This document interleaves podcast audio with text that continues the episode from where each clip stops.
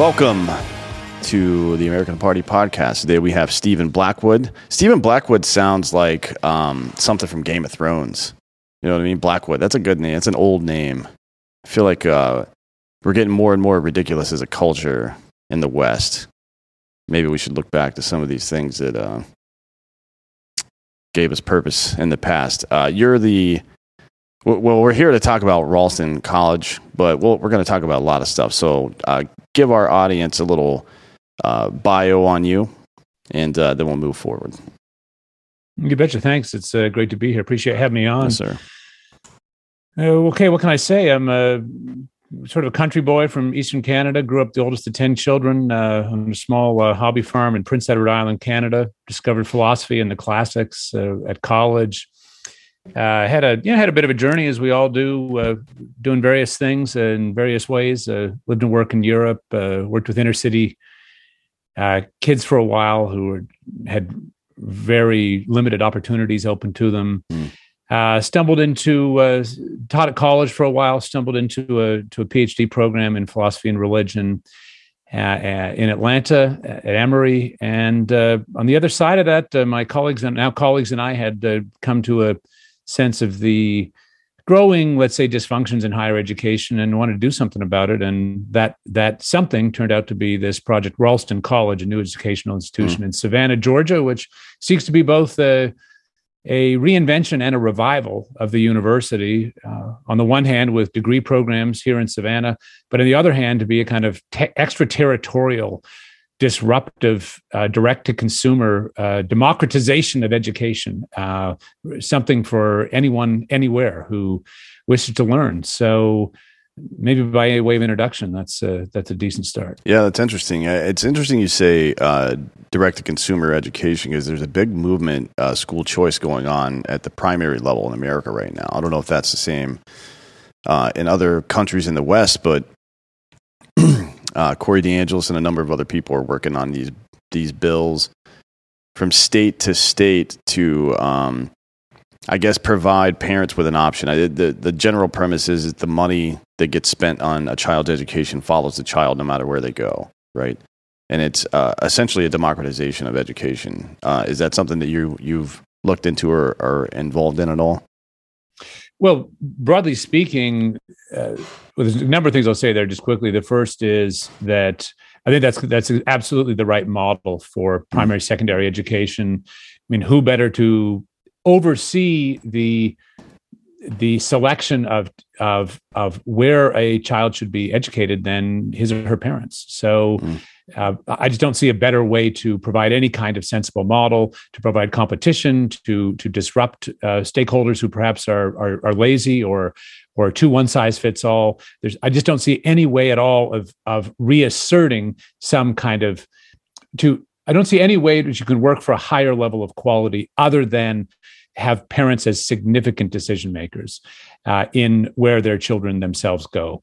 So, and by the way, I, I, reject the idea that somehow parents should not be entrusted with that. You know, statistically, in the main, I mean, of course, there are bad parents out there, but mm. in the main, there is absolutely no one who is going to be more an advocate for a child than his or her parent. So, I mean, that's just got to be at the bedrock of the whole damn system, so far as I can see. Uh, and I think there is a huge amount of very impressive and promising disruption at the K to 12 level in the United States. Uh, I'd also say that it's very interesting to to note that that has not been the case in uh, post-secondary education that the the colleges and universities have not been places of significant uh, disruption uh, at the level of improved offerings for more and varied numbers of people uh, uh, in recent times, and so that's that's that's a problem we're looking to do something about. And it's interesting to ask why is it why is it so much easier to do something really meaningful at K to twelve education than it is in post secondary education?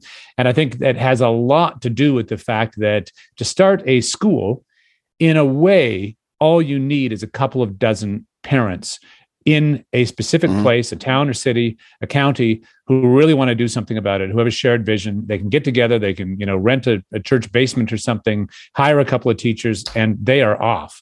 But it's much more complicated at the, the uh, post secondary level.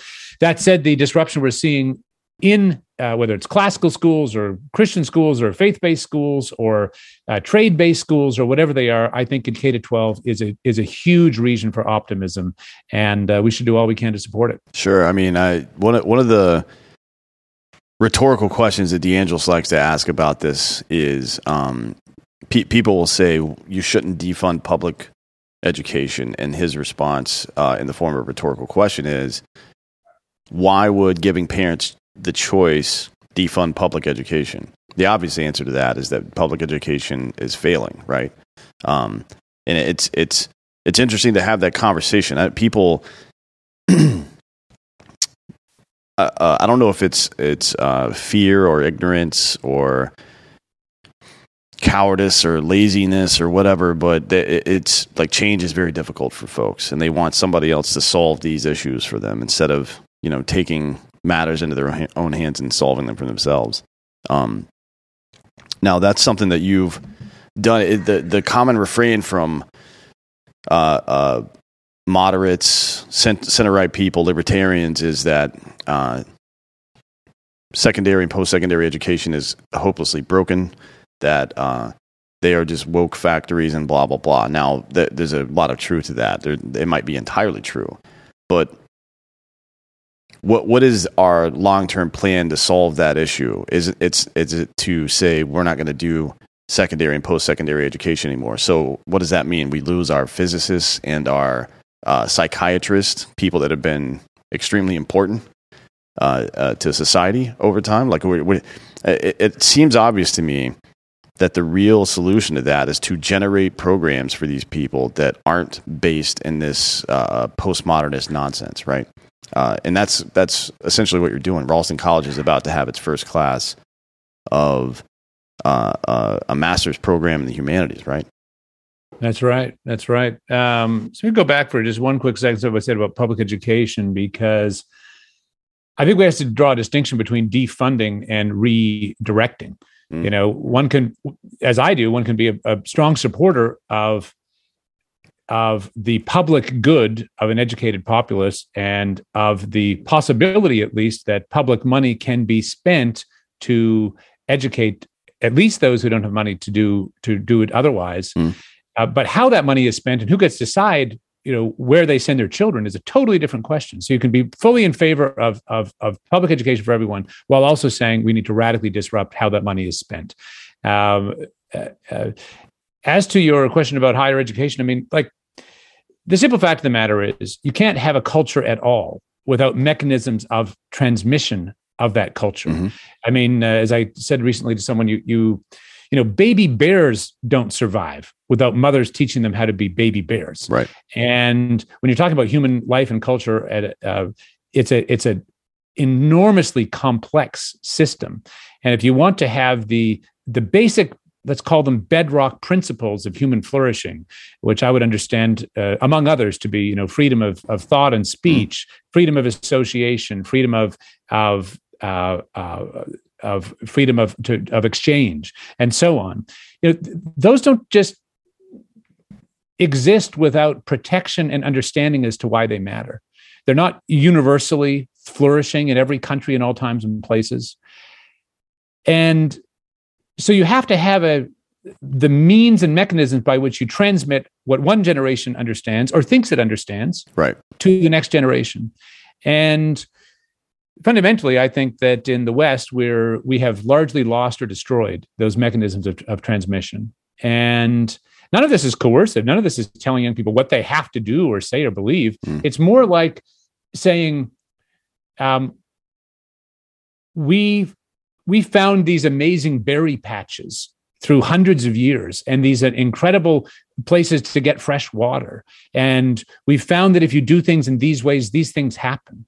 And so what that trans that active transmission about i love the way the, the late philosopher uh, roger scruton put this that culture was really just things that other people have loved and transmitting mm. a culture is sharing the things you love so that others can love them too. They may do things differently, they can reinvent, they can be radically disruptive, they can they can go back to a further past or dismiss it or whatever. but the notion that somehow you wouldn't teach people their times tables or you wouldn't teach them how to read and write you wouldn't mm. teach them how to cherish the things that are holding the goddamn house up yeah is uh, that, i think frankly insane that that is insane i mean in the west we we seem to con- continue to forget um, why we solved a lot of existential problems that exist just for you know existence being alive why the solutions were important and it, we we continue to unsolve problems, right? I mean, that makes very little sense to me. I, wh- why do you think that is? Is it is it uh, is there a diminishing return on comfort, or uh, like to your point about reading and writing? Could we become so comfortable that we would stop teaching our kids math, reading?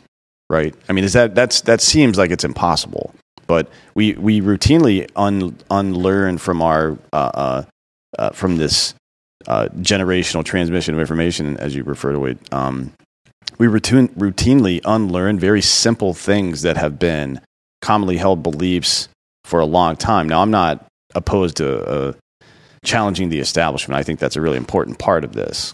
It's an important part of that transmission of information is to refilter it through uh, the current lens, not just for accuracy now, but accuracy in its own time, and if it made sense then, because that that gives you a different uh, a way to judge things. But man, you if an engineer doesn't spend a lot of their time trying to reinvent basic mechanics of movement, you know what I mean? Yeah, I think I think you're making a very you're asking a very good question, and well, let me say a couple things about this.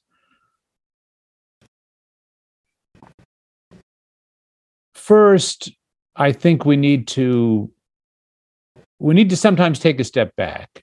Um, it's easy to get kind of hot under the collar, you know, culture wars, you know, what are these idiots thinking?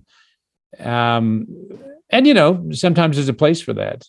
Uh, you know, when you see people actually tearing down good or beautiful things, right. I mean, that should be stopped. That should be stopped. Uh, nothing without deliberation. I would say, you know, let's, let's let's just stop and think about it. Let's actually really think about it. And if and if your position won't withstand serious reflection, well, you know, you're not ready to make these decisions. That's that's what it comes down to. You cannot be entrusted to make this decision because you're not prepared to think about it. Right. And no matter how strongly you feel about this, you know, you're going to have to persuade other thinking creatures that this is a good idea. Mm. And by the way, that's what an affirmation of their dignity as different from you demands. Now, the second thing I would say is that,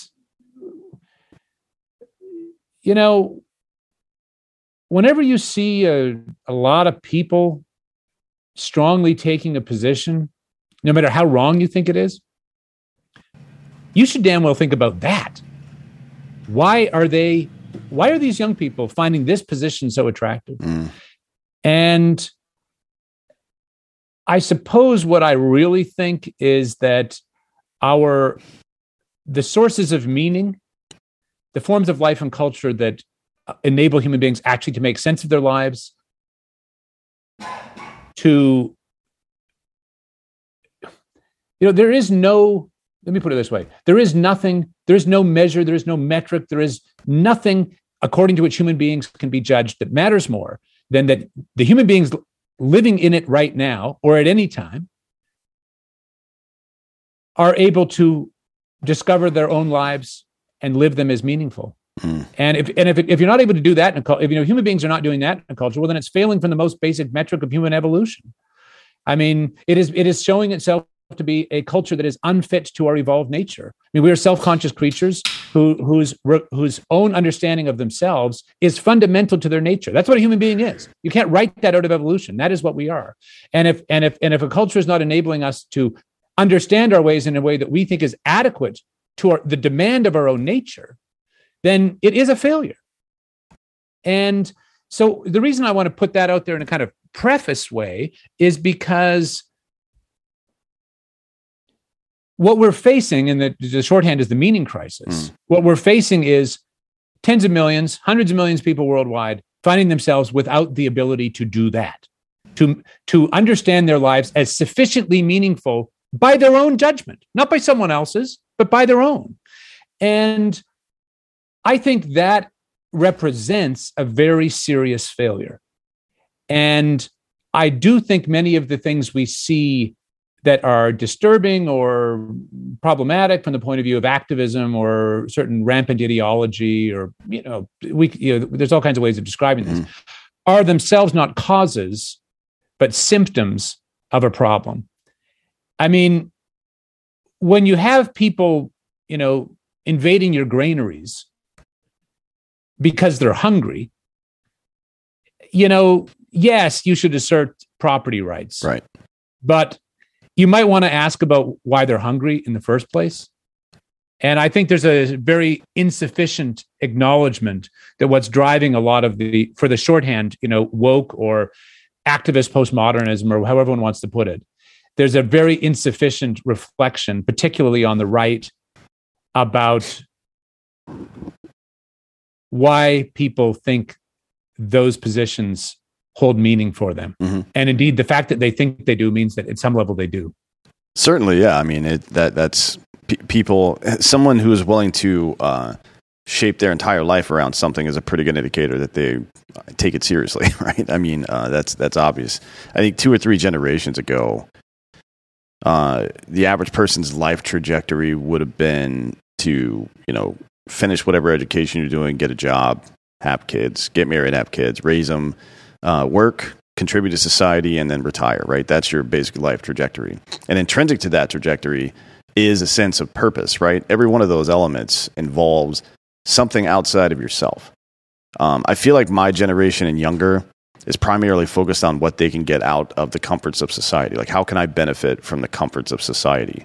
Um, well, that's a good question to ask because we should be doing that. Certainly. I mean, the, the reason for all this sacrifice is that comfort. That was the point. And, and I think uh, uh, as somebody who's fought in war before, I, I feel like that's like it, it, it pains me to see people not take advantage of the opportunities provided them.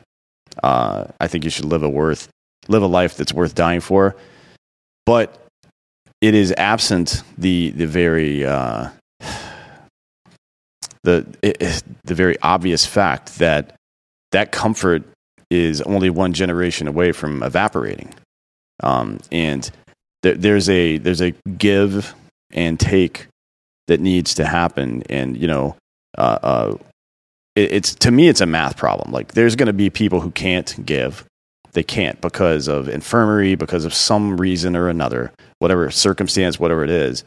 Um, and then that person not only isn't giving, but they're also taking. So we're we're talking about. I I had kind of a loose conversation with a friend of mine the other day about this, and they were like, uh, you know, does it always have to be a situation where I'm giving more than I'm taking?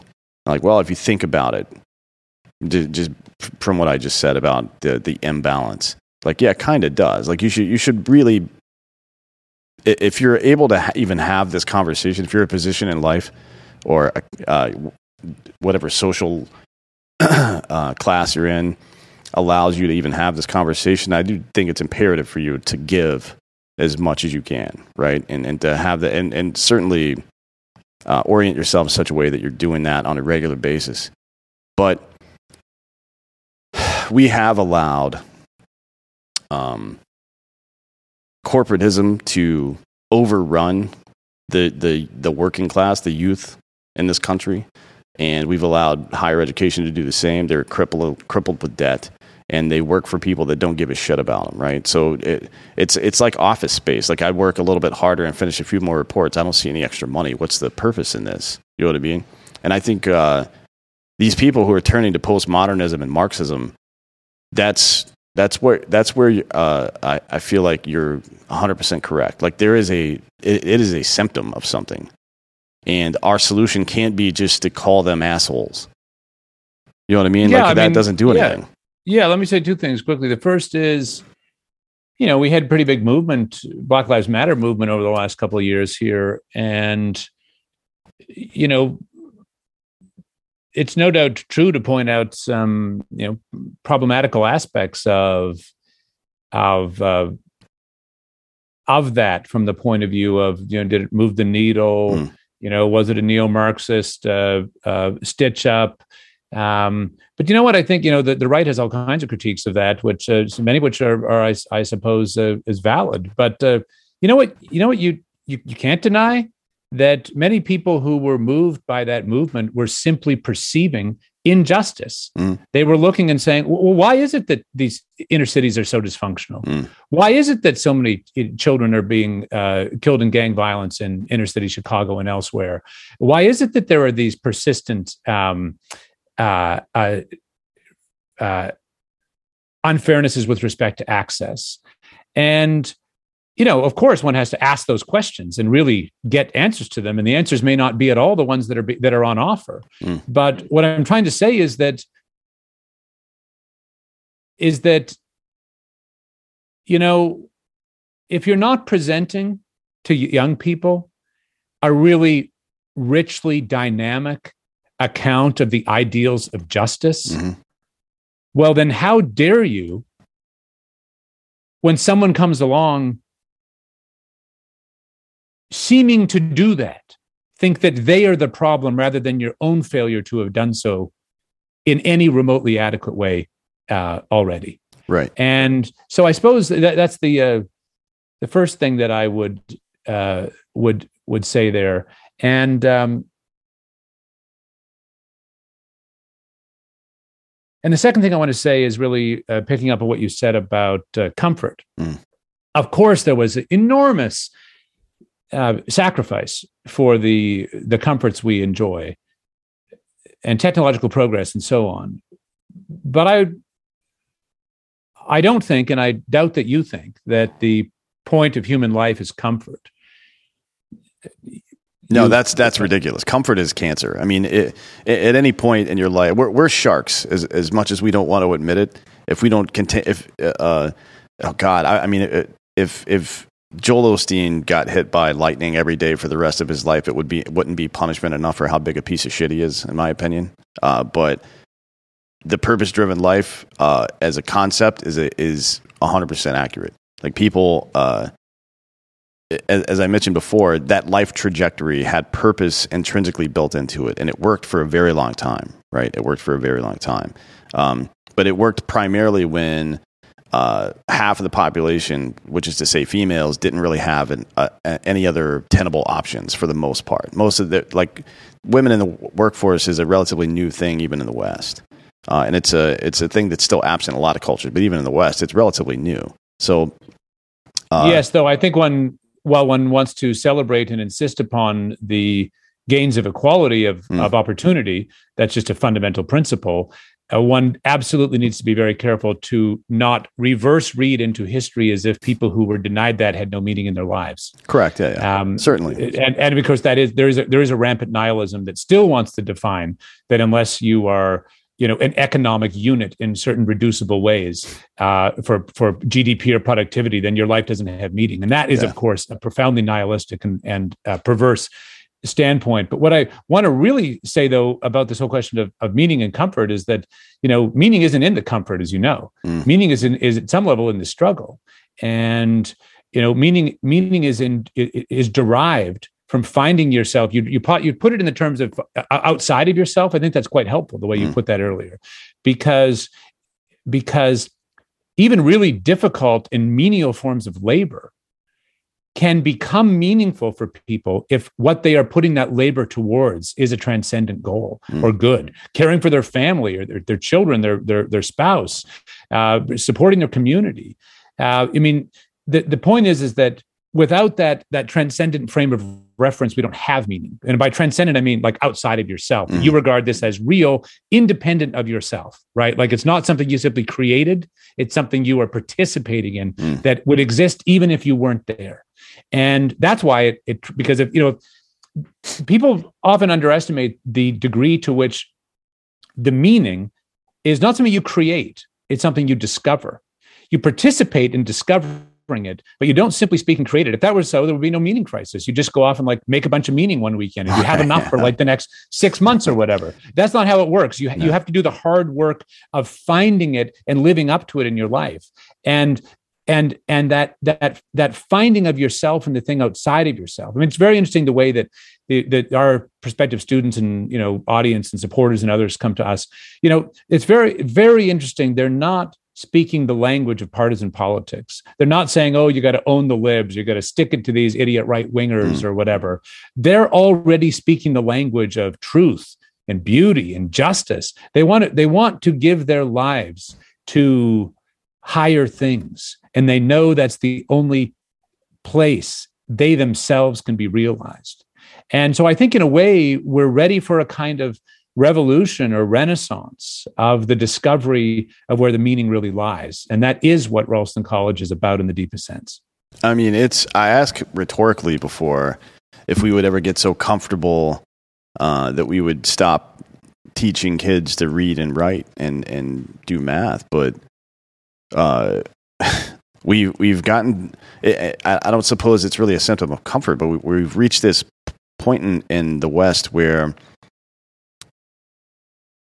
it feels like motherhood is almost looked down upon, as if it's um, as if somebody's being relegated to that. You know what I mean? It when I mean, I, I, if you think about intrinsic purpose in, in human life, what could be more important than that than creating new life you know what i mean like sustaining our, our, our biological imperative is to spread our genes as much as possible and not that we should just uh, uh, cave to any whatever biological urge we have obviously but man i can't think of anything more important to society than producing quality children you know what i mean it, it, it's like it's it's the story of the of the three pigs uh, that don't know. only one of them knows how to build. The one that knew that built a, a proper foundation for itself is the one that survives, right? I mean, and and we're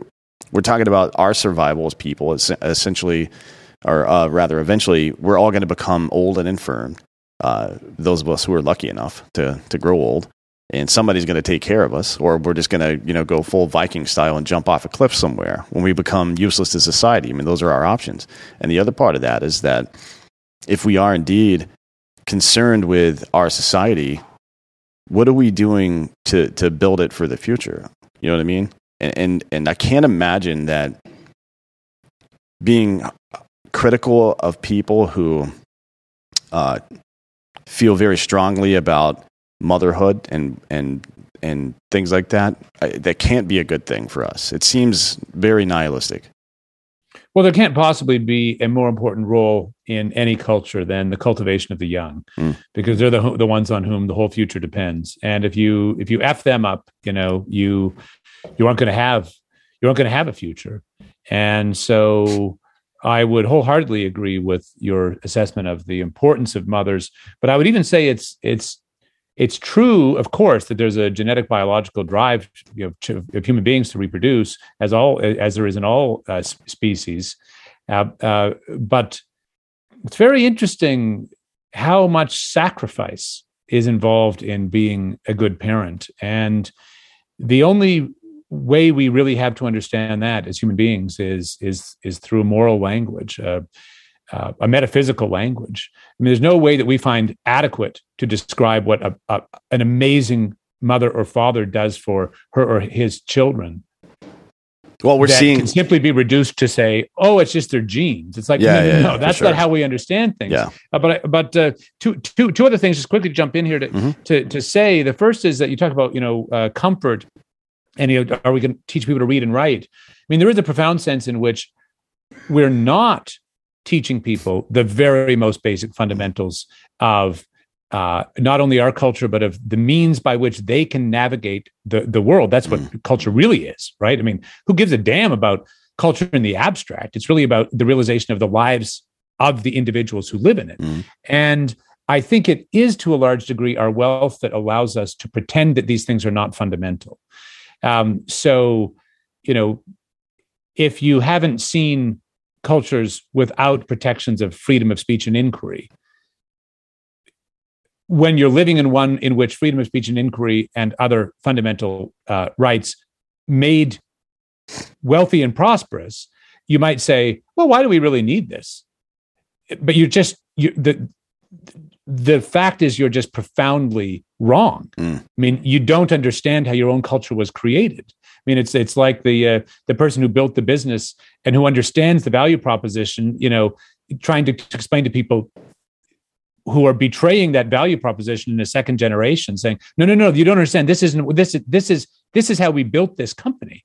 Was by providing this thing of remarkable quality that people wanted to buy, and that's not a bad analogy, I think, uh, for for what we're doing. I, I, sometimes like to tell a story. In 1984, my parents moved from Alberta to Prince Edward Island, Canada, and bought a fixer-upper old farmhouse. And there'd been a porch, a modern porch added, and uh, my dad wanted to to to uh, bang out the wall, the old exterior wall that was separating it in the porch, and open it up into a sunroom anyway, he's a big strapping guy, six five, you know, whatever, 30 years old at the time. And he took out his sledgehammer and he, it was Mother's Day. I remember 1984, took out his sledgehammer and just started, you know, banging on this wall and, you know, shingles and, and, uh, and, and, and wood and, and, and, uh, everything going every which way. Uh, this wall was just coming down fast. Mm. And, uh, he's a, he's a big, strong guy. And he, uh, he then, uh, anyway, there was a, there was a pillar in the middle of the wall and he just started wailing on this pillar and uh, as it started to come out from the the, the ceiling the the roof began to, to mm-hmm. sag mm-hmm. and you know, of course he, he he stopped immediately and called a contractor the next week and they had a, a, a steel beam and uh, post put in but the the the point of the analogy is if you don't know what the supporting structures are you might just accidentally knock the whole house down mm. And I do think that's what we're facing right now. Sure. I mean, that's uh, with, and I, I, it seems like maybe not the the root, but an accelerant to the problem is the fact that we're not having conversations in good faith about this. One example is the motherhood issue. So, if you ask a, a center right conservative person about this, they will detail the the importance of motherhood and and things like that. Um, but if, if, we're gonna if we're gonna say that right uh, and make that part of our ethos, then we all and, and we're all uh, simultaneously going to accept the reality that women are in the workplace to stay, and we need them to be actually uh, in a lot of scenarios. Uh, what solutions are we developing for the fallout? There's always a cost, right? Anytime we change something, where somebody where the division of labor changes or people have new responsibilities uh, th- this is this this is the problem we something some things get left behind and it's we've not addressed it in a number of scenarios in recent uh, particularly in the, in the U.S. I mean, we, we have it. We have we like childcare issues. Childcare is is extremely expensive, uh, and it prices a lot of mothers out of the of the the uh, job force. Right, that's that's a problem. Uh, we've done it with what we know about uh, crime is that it's that poverty is not the number one predictor. It's it's uh, fatherless homes, right, or or some kind of tumult at home. We had these huge crime issues in the 80s and 90s, uh, largely because of uh, gang violence and the crack ep- epidemic, and we put a lot of people in prison for it. Now, I'm not debating the merits of that. People commit crimes, they have to be punished for it. But what did we do to deal with this absence of fatherhood in the homes? We didn't do a goddamn thing about it, right? So it seems like no matter which side you're coming from, uh, somebody will they they just chant their talking point over and over. This is this is reality. I don't care what you're saying, uh, but fundamental to identifying a problem is the responsibility afterwards to solve the problem. Like, no, I don't give a fuck about people who identify problems all the time. That doesn't interest me at all. That person is a rabble rouser. I want to hear solutions. You know what I mean? Absolutely. And I think there's a big question about being honest about that, you know, uh, getting a getting a bunch of follows on social media or a bunch of clicks or retweets or whatever the case is that ain't doing nothing. Hmm. sorry. I mean that's that's that's you know i i spent years of my life working in an inner city in, environment and uh, you know the real question is what makes a, a, difference in the life of these individuals? And i'm not pretending to have the answer to that but surely we can we can agree that that it's better for for children to have fathers at home who love and care for them than not. I mean, the data yeah. on this is just absolutely clear, and any any person with a modicum of sense knows that mm-hmm. is true. And almost every single person would acknowledge in their own lives their fathers as either for that very reason, positive or negative roles in their lives. And so that what I'm suggesting here is that we need you know, it's a big problem. Frankly, it's a big problem that that pertains to the internet and to the way in which people live increasingly amounts of their lives, you know, online, as if that's the real world. And in some sense, you say, well, it is the real world because I know I have, I have, you know, connections to other human beings, and you know, uh, it, it's part of my social profile, and you know, whatever people may say. I, I get all that, but there's another sense in which it's a profoundly abstract, you know, virtual reality that's not the real world where you actually live, like in relation to the people. I mean, I'd like to know people who are concerned, for example, in the, I mean, and this is, a, I asked myself this question. This is not a criticism. It's just to point at the problem. People who were in favor of, of any recent activist movement, mm. you know, let's take the problem of uh, Black Lives Matter and the, and let's take the problem of, of, of inner cities. Mm-hmm well, you know, how many of us said, all right, you know, literacy rates are low amongst uh, African American communities in my city. How can I get involved in in uh, literacy education? I hear there's this there are problems about uh, uh about malnourishment or education or extracurricular activities, or there's not enough policing, or there are these problems of, of whatever the case of the matter is. I'm not judging anyone's community. What I'm saying is, you can't both say you care about a problem and not do what actually lies in your power. Mm. I mean, very few citizens of this country would not have access within five miles of their house a meaningful or, nonprofit organization a nonprofit organization in which they could do meaningful work on any given social problem. And if you're not doing that, I think, you know, sorry, shut up. Mm, yeah. Shut I mean, up. I mean, you know, or get involved, get involved in some way that is adequate to the problem you say you care about. And of course, this is true for all of us all the time. We've got to be intellectually honest. I mean, you know, you know, this is why you know our family lives, our personal lives, are the test case for our own our own moral lives. Because we, it's one thing to espouse, for me to espouse in whatever position I'm in in this world. Oh, I believe in this, I believe in that. Uh, but you know, do I live that out with my wife, with my friends and family? And and if not, well, I've got some serious self reflection and maybe repentance to do. And I certainly shouldn't be taking stands publicly in social media that I'm not willing to substantiate with my own action. And so I think a big part of this problem has to do with incentive structures of social media, but also the whole virtual world being treated as if it's real when in fact the reality is staring at us right in the face. And that's where we should goddamn well be spending our time. All right, give me just a minute. Uh, we're going to do some ads and then we'll get back to the show. Right now, GhostBed is offering 40% off GhostBed bundles where you get a mattress and an adjustable base. For everything else, you're going to get 30% off. Use the code Drinking Bros at ghostbed.com forward slash Drinking Bros. You can get a mattress for about 25, 35 bucks a month, depending on what you select. Uh, they got a zero down, 0% financing plan for up to 60 months. Um, and that does work with the 30 and 40% off deals. So uh, go to ghostbed.com forward slash drinking bros, get the deals. They get the best sheets and mattresses. Um, pillows are my favorite. As you know, I travel with my ghost pillow because I'm, uh, I don't know. My, my, I feel like my posture sucks and my neck is always uh, uh, fucking with me. So I try to take that thing everywhere I go. They also happen to have uh, the best sheets. They have mattress protector. They've got this uh, new weighted blanket. I don't know if you've tried it yet, but it is dope. Um, keep your eye out for that dog bed too. Now the forty percent off deal, if you get a mattress and an adjustable base, which is a pretty big spend, uh, and then anything else you add to that, you're going to get forty percent off that entire order. Uh, so that's that's our preferred order there because obviously you're getting the best deal.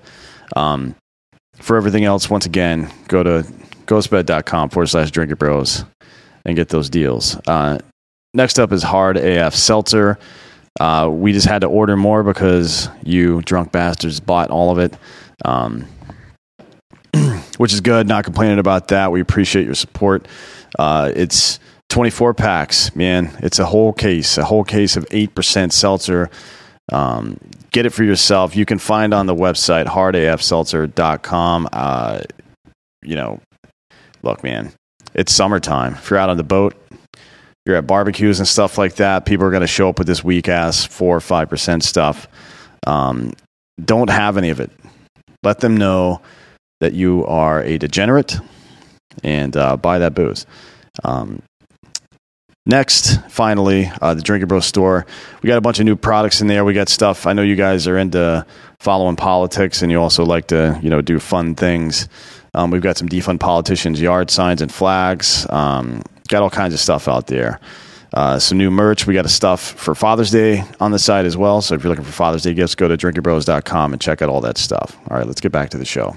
Certainly. I mean, it's, uh, I, well, there, there's some institutional problems with that as well. Uh, one of which is that the U.S. has monetized charity, which seems kind of fucked up, to be honest. I mean, uh, you know, if you look at the the tax law surrounding 501c3s and, and similar uh, uh, offset organizations, they spend a comically low amount of the money they take in on actual services for the intended charity, right? And it's uh, like ones that are healthy are ones that spend 20% or more, not most, but 20% or more. That's a pretty healthy charity. Uh, uh, so I think the legal requirement is that you spend 2%.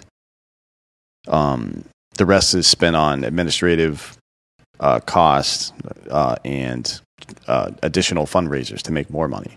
Um, that seems like a problem in itself. But I, I to, to your other point, I, th- I feel like um, if you see a piece of trash, pick it up. You know what I mean? This is like basic Boy Scout shit. There's a reason we were teaching kids this. Uh, forget about the politics around the Boy Scouts. Well, that's not the discussion here. Teaching young kids responsibility that if they see a problem, it's it's on them to at least attempt to fix it is one of the most important things you will ever teach a child. Uh, uh, pretty much any time, and it's it's a problem that persists throughout society as well, throughout our history and through any history we could ever have. Because anytime you solve a problem, you've probably either created or exposed a new problem, one of the two.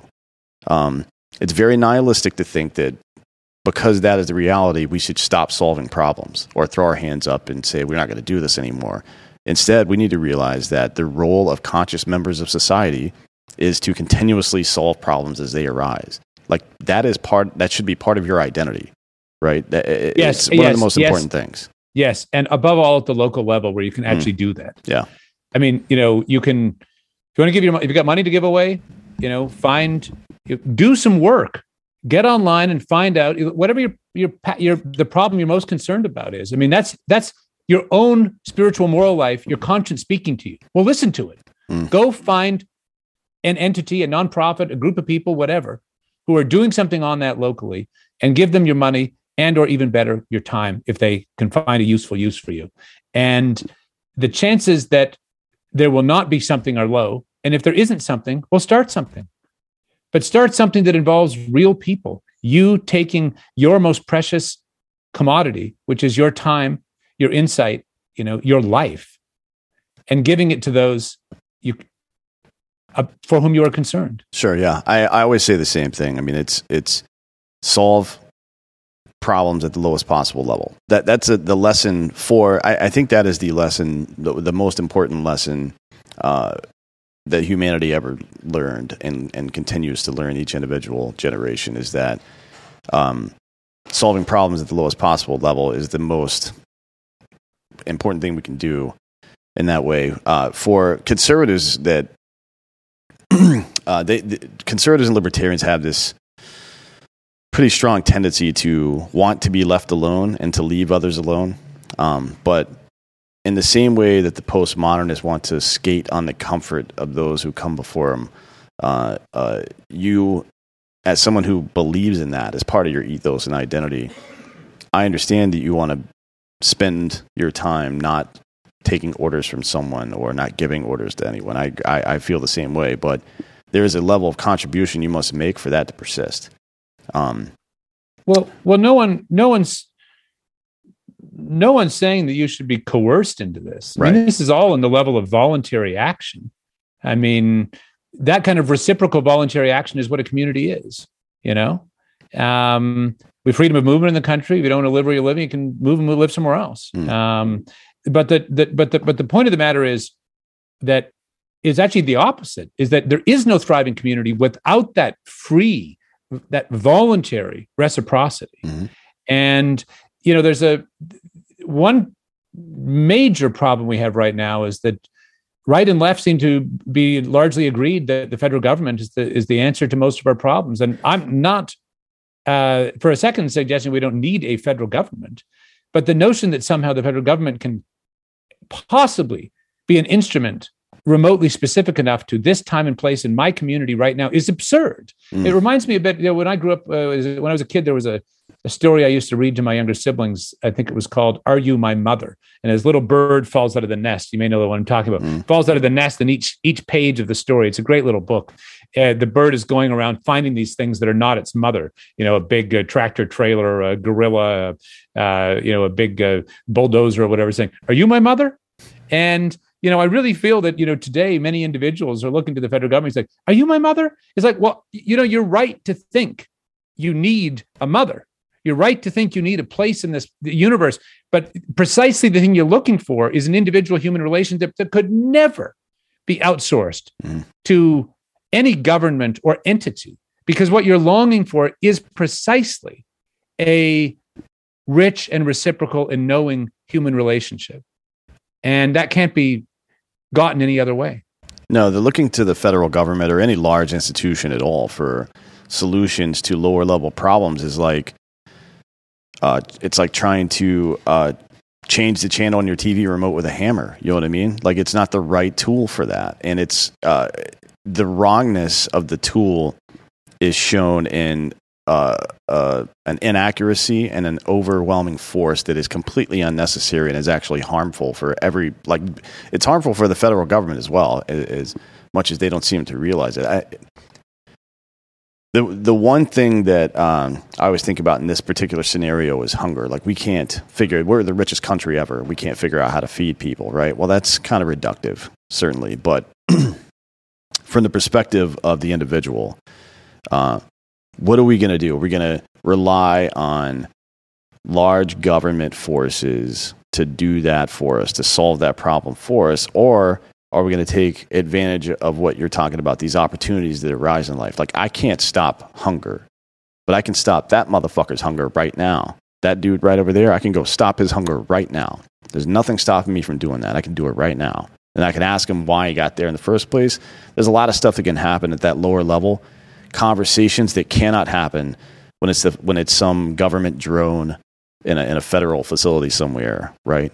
Like that that can't happen, and it's it's the village mentality, right? I, I'm not sure. I believe that uh, the adage that uh, uh, it takes a village to raise a child. Uh, I'm not sure about that. I mean, certainly kids learn a lot of different stuff from a lot of different sources, but um, it takes a uh, it takes the full effort of the village to maintain the village. That I do believe. Yeah, yeah. I think that's very well said. I think that's very, very well said. And I think we do well to remember that human beings live in time and place, Mhm. and that the the but that's our whole lives, right? Like in the time in which we are, and in the place in which we are. And you can't be living in a different time than you're living, and you can't be living in a different place than you actually are. Mm.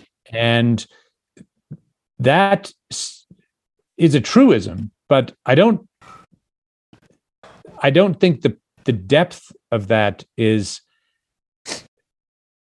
I think the depth of that is easily disregarded in a, in an age of abstraction and and uh, internet focused activity and so on. What it means is that almost anything you will do of importance and all uh, almost all of the relationships that will define your life will be in your here and now. Mhm.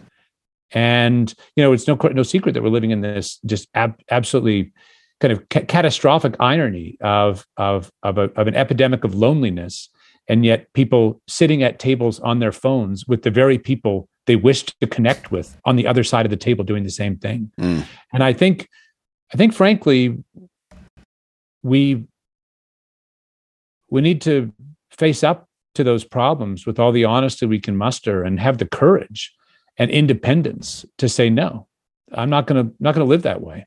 Mm, yeah, I mean, it's it's it seems like a really big problem to me that we're prioritizing two things: victimhood and experiential avoidance. I don't think either one of those things are very good for the human condition. Um, uh, as I as I like to say, the weight doesn't get lighter; you get stronger. Right? That, that's how everything works mechanically and psychologically in the universe, so far as I'm aware. Um, uh, the, what you're talking about the this and we've all experienced this probably recently sitting in a room with somebody and you're on your phone right? Instead of talking to the person that you've chosen to spend your time with right? Which is your most valuable resource. Uh, I, I assume for these people that have that that are doing it pathologically because they don't feel like they have the alternative. They don't feel like they can connect with that other person. Uh, the next logical choice probably is something like the metaverse, where you're now completely experientially avoiding life uh, and and having the reward of these uh, interesting experiences or pleasurable experiences without any of the work required to have gotten there. Uh, the same can be said for fame and, and the way it's dis- uh, defined these days as well. How do you how do you refocus uh, uh, parents and children to value the struggle, right? I mean, it's it seems like a lot to ask of people who are struggling already, people who are dealing with a fucked up economy or culture wars and all this other stuff. It seems the, the, human tendency is to uh, uh, recoil, retreat to your corner, with the people who think like you and then fight against the other side. That's the, but that's that cannot be the right solution. You're asking a very good question, I think, and I don't want to seem as though I think I have easy answers because I don't, and I don't think there are easy answers. What I would say is that I don't think you ever have to go out and kind of find a bunch of suffering or hardship in life, mm. particularly, I think it's it's going to find you. Mm. Um, though that said, there are times that you go out in search of an adventure, or or you take on something you know is going to be hard, but you know it's right too. Uh, but when you talk about people who are already living, you know, difficult lives, and you know life is difficult mm. there's no one who's ex- ever exempt from the, the difficulty or the finitude of human life that is a universal human condition i think what matters is helping each other make sense of it and giving each other ways of understanding ourselves that redeem the difficulty and suffering in our lives and help us to confront it and to alleviate it by understanding it. And I mean, it makes all the difference in the world if you're working in a difficult job to support your family, but you understand that as a transcendent, as I said earlier, as a transcendent good. But if you know you if if if everyone tells you you know you're worthless uh, because of your your your your sex or race or whatever uh, and that you know you're you're you're ex- being exploited by the by the by the capitalist you know uh, uh, uh, brutalizing you mm. and that none of this matters and that you're you're not only a victim but you're you're you're a you're a pawn in someone else's game and by the way all of these things that you were celebrating as your your your own dignity you know your care for your family and your your loyalty and your your your parenting and your kids you know all of those virtues that you thought you could celebrate that's a sham too because those are just mechanisms of a will to power. You've just been exploited in believing those things. And I think that is as perverse an idea as you can ever force upon another human being mm. because it cuts right to the core of their own self understanding and it undermines the entire mechanism by which we discover ourselves in the world around us. Right. And so, what I'm suggesting is that we need to recover the forms of life and culture through which we make sense of our lives and live them as meaningful. And that's both a, a crisis on the one hand, that we should need to do that. It's by, by no means obvious that we will be able to rise to that mm-hmm. challenge. Mm-hmm. It may be too late. It may be that it's too little too late.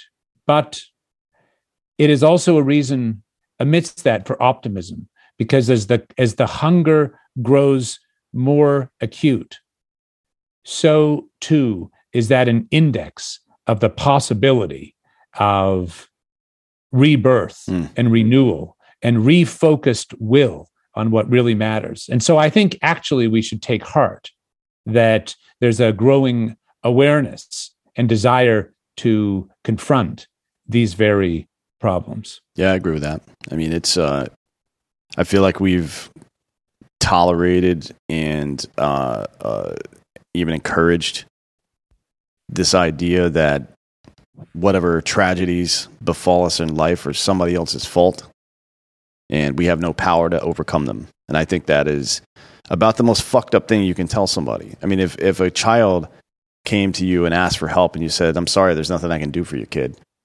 what, what kind of person would that make you? You know what I mean? I, I don't think any, like, no, no normal, reasonable person would, would even respond that way, but we respond that way to the entirety of our youth now. That that's our general response to these kids. Yes, and yes, and, and let me you know I, one of my two, my uh, besetting uh, problems is putting things too abstractly. Let me try and make this as concrete as possible. You know, I talked about how individuals live in a real time and place. Mm. Well, you know, our culture has been very profoundly deconstructed. If you know anything about history of life, even 50, 70, 80, 150 years ago, it's a it's a it's an unrecognizably different place. And so, you know, we've got to say, well, where, where are human beings going to find their meaning? If if their if their families are are are, are deconstructed, if their schools are providing crap, if their communities are dis are are alienated and disjunct dis, disjointed, if the, the the architecture of the place they live is ugly, well, what's chance are you giving people? Yeah. And so when I talk about rebuilding, I'm not being abstract. I mean, give every child in your community a really meaningful education. Give them the poetry that will allow them to comfort someone when he or she is dying or when he or she is themselves facing hardship. Give them the ability to read and write at a high level. Give them understanding of their own history. Teach them about their families, their culture, their communities. Build beautiful buildings that allow people to be proud of their of their own their own homes and communities and to understand themselves on the register of that beauty. Give, provide forms of mythological and religious reflection that give people a sense of the transcendent arc mm. of their own meaning and journey and purpose in life. You know, if you do those things, we're going to really, really, we're going to be really getting somewhere. Yeah, I mean, it's it's uh, no surprise to me that the victimhood culture and uh, the nihilistic way in which we've approached talking to people about their identity in the in the world now. Like, well, you don't really matter anymore. Your vote doesn't matter. Uh, your contribution to society doesn't matter. All this stuff has has resulted in what it's resulted in in the millennial generation, but the younger generations, how it's manifested itself in this extreme random violence and suicidal tendencies um, is it's worse than alarming. We saw another fucked up example of it here in Texas uh, yesterday, and I imagine that it's the same nihilism that uh, drove the the antisocial gang violence that's permeated our, our culture since the late '80s is the same nihilism that is leading uh, uh what are usually lower middle class kids who are doing mass shootings and shit like that or, or killing themselves it's it's lower middle class kids that are mo- most susceptible to suicide right now as well. Um, it, it's we've we've taught people that life is fucked up, and we've taught them as well. Well, well, I mean, there isn't a whole lot you can do about it. That it's simply not. Not only is that not true, it's it's definitely not true because that's what the entirety of human existence has been is overcoming that shit. Um, it's also incredibly dangerous to tell somebody that isn't intellectually sophisticated enough to mount a defense against it. That's that that's and we're paying a price for it in our culture right now. We're losing our kids. Well, there's absolutely no question. I agree with you about the nihilism that is at the root of many of our cultural uh, problems. Uh, I mean, when you teach people there is nothing, there is no truth but only power.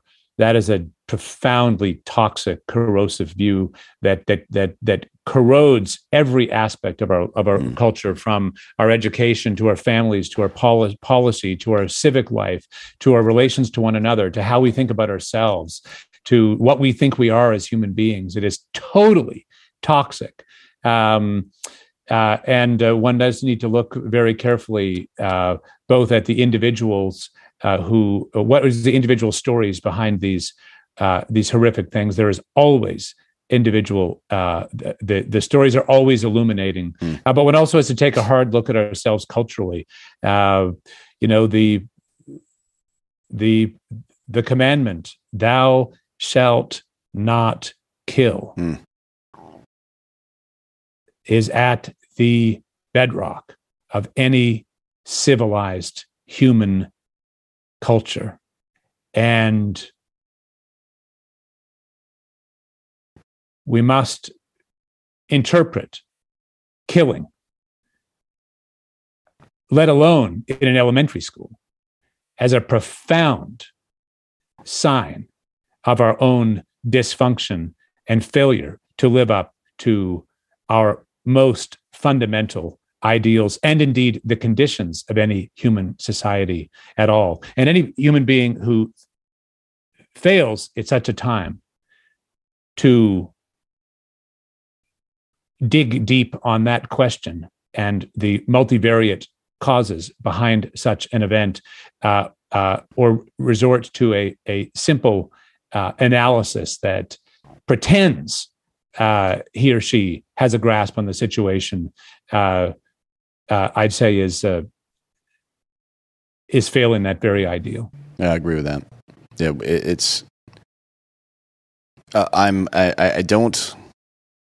I, I believe that uh, the the point of the United States from its foundation was to promote individual liberty, and with that comes the sense that everybody's kind of responsible for their own actions, uh, and and I agree with that too. But when it's kids doing fucked up shit like this, when it's primarily 15 to 19 year old kids in inner cities murdering each other, when it's primarily 15 to 19 year old kids walking into random public places and shooting the place up, I, I feel like that should be a, a, a, a much bigger red flag than if somebody in their 30s, 40s, or 50s did it, right? That's a person that's making choices that's maybe fucked up or something. But when it's children engaging in this kind of violence, people who, if you, if you look at the crime paradigm, uh, crime and punishment paradigm, people who feel hopeless commit more crimes than anybody else. Uh, people who are nihilistic about the institutions of our society, that's, that's who generally commit crimes. Um, uh, and obviously, murder is the worst of those crimes. Well, I think we, I think we know pretty clearly that the there are life stories and psychological uh, drivers mm. of uh, the resentment and rage that drives such uh, such mass killings, mm. and that there are also cultural conditions that pertain to the uh, the fame that one derives, the, uh, the as it were, the celebrity of these uh, crimes, and uh, indubitably of the the the fact that a, a, young person should think it a natural thing uh, to be able to go and obtain a, a, deadly weapon. Mm. I hmm. mean, uh, this this this surely is not a sign of a of a of a of a sophisticated or advanced human civilization. What does it tell you that uh, a lot of young people, uh, a lot of these young people, whether it's this very extreme act or, you know, more simple acts of rebellion, um, pr- who who are prioritizing. Well, in this case, in the most extreme example, they're prioritizing fame posthumously. That doesn't make a lot of sense to me. Like you, you, you talk about how people experience life in the moment. That's true. Uh, anybody that's been depressed or in physical pain knows that it's always worse in the moment than it really was, right? Because that's how we experience life. Um, but people who are like how it, it, that that's a level wanting fame posthumously is a level of uh, uh, avoidance that I'm not I, I can't uh, conceptualize it. It doesn't make any sense to me. Yeah, and I'm and I'm uh, I'm doubtful that that is uh, that that is ever, ever even close to the whole story. This is this is not, by the way, an area in which I pretend to be intimately knowledgeable. Uh, but let me say this: that uh, first, what a uh, what unimaginable grief mm. these parents and siblings and teachers and friends and family uh, are are facing, and how wantonly needless um, and eminently preventable such a uh, crime seems. Um, I think we can certainly say that uh, that uh, people who are well adjusted and uh, uh, finding themselves in the midst of uh, meaningful and hopeful lives uh, don't do such things. Mm-hmm. And uh, however, one uh, may wish to, uh, and, and, for all I know, it's possible to write such people off as, you know, a, a, tiny minority of, of, of psychopaths. Um, even if that were the case, one still has to have a culture that's able to handle psychopaths. Mm. and identify them and keep them from doing harm. Uh, but I would say something further, uh, which is, I think, a darker and more fundamentally important thing to say, and that is that, you know, for every one who does that, there are hundreds of thousands who are depressed and angry, seething with resentment, and we did that. Mm. We, you know, the one thing that you know adults in a society don't get to say, we don't get to do, is to wash their hands of responsibility for the young. And we are clearly dealing with a meaning crisis of immense proportions. And it is a deadly mistake to think that that is just a matter of, oh, well, you know, I just feel a little better about myself or something that you could somehow fucking trivialize. Mm.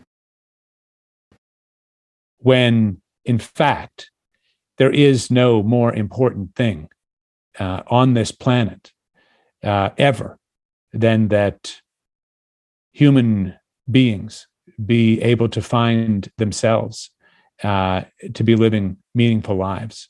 And we are we have radically betrayed the young and their possibility of doing that one thing they most seek and so, what we need to do is to face that problem very, very seriously and ask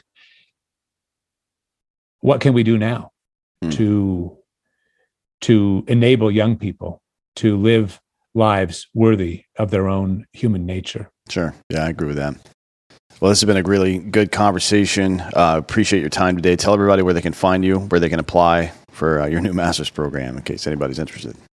You betcha. That's a Master's in the Humanities. We're offering uh, full scholarships to a, a group of uh, two dozen students for our first degree program. It's a Master's in the Humanities this 22 23 school year with study beginning in Samos, Greece, on the island of Samos for a two month intensive language residency, followed by three eight week terms here in beautiful Savannah. You can look up the details. That's the Ralston College Masters in the Humanities at www.ralston.ac, where you can also follow our podcasts and online lectures and courses and so on. Uh, if you're looking to make uh, sense of things uh, in and through the inherited culture of philosophy, literature, music, and so on, we will do everything we can to give you what we've got. Thanks for your time today. Yeah, absolutely. Thank you for coming, man. We appreciate it. And we'll see you guys later.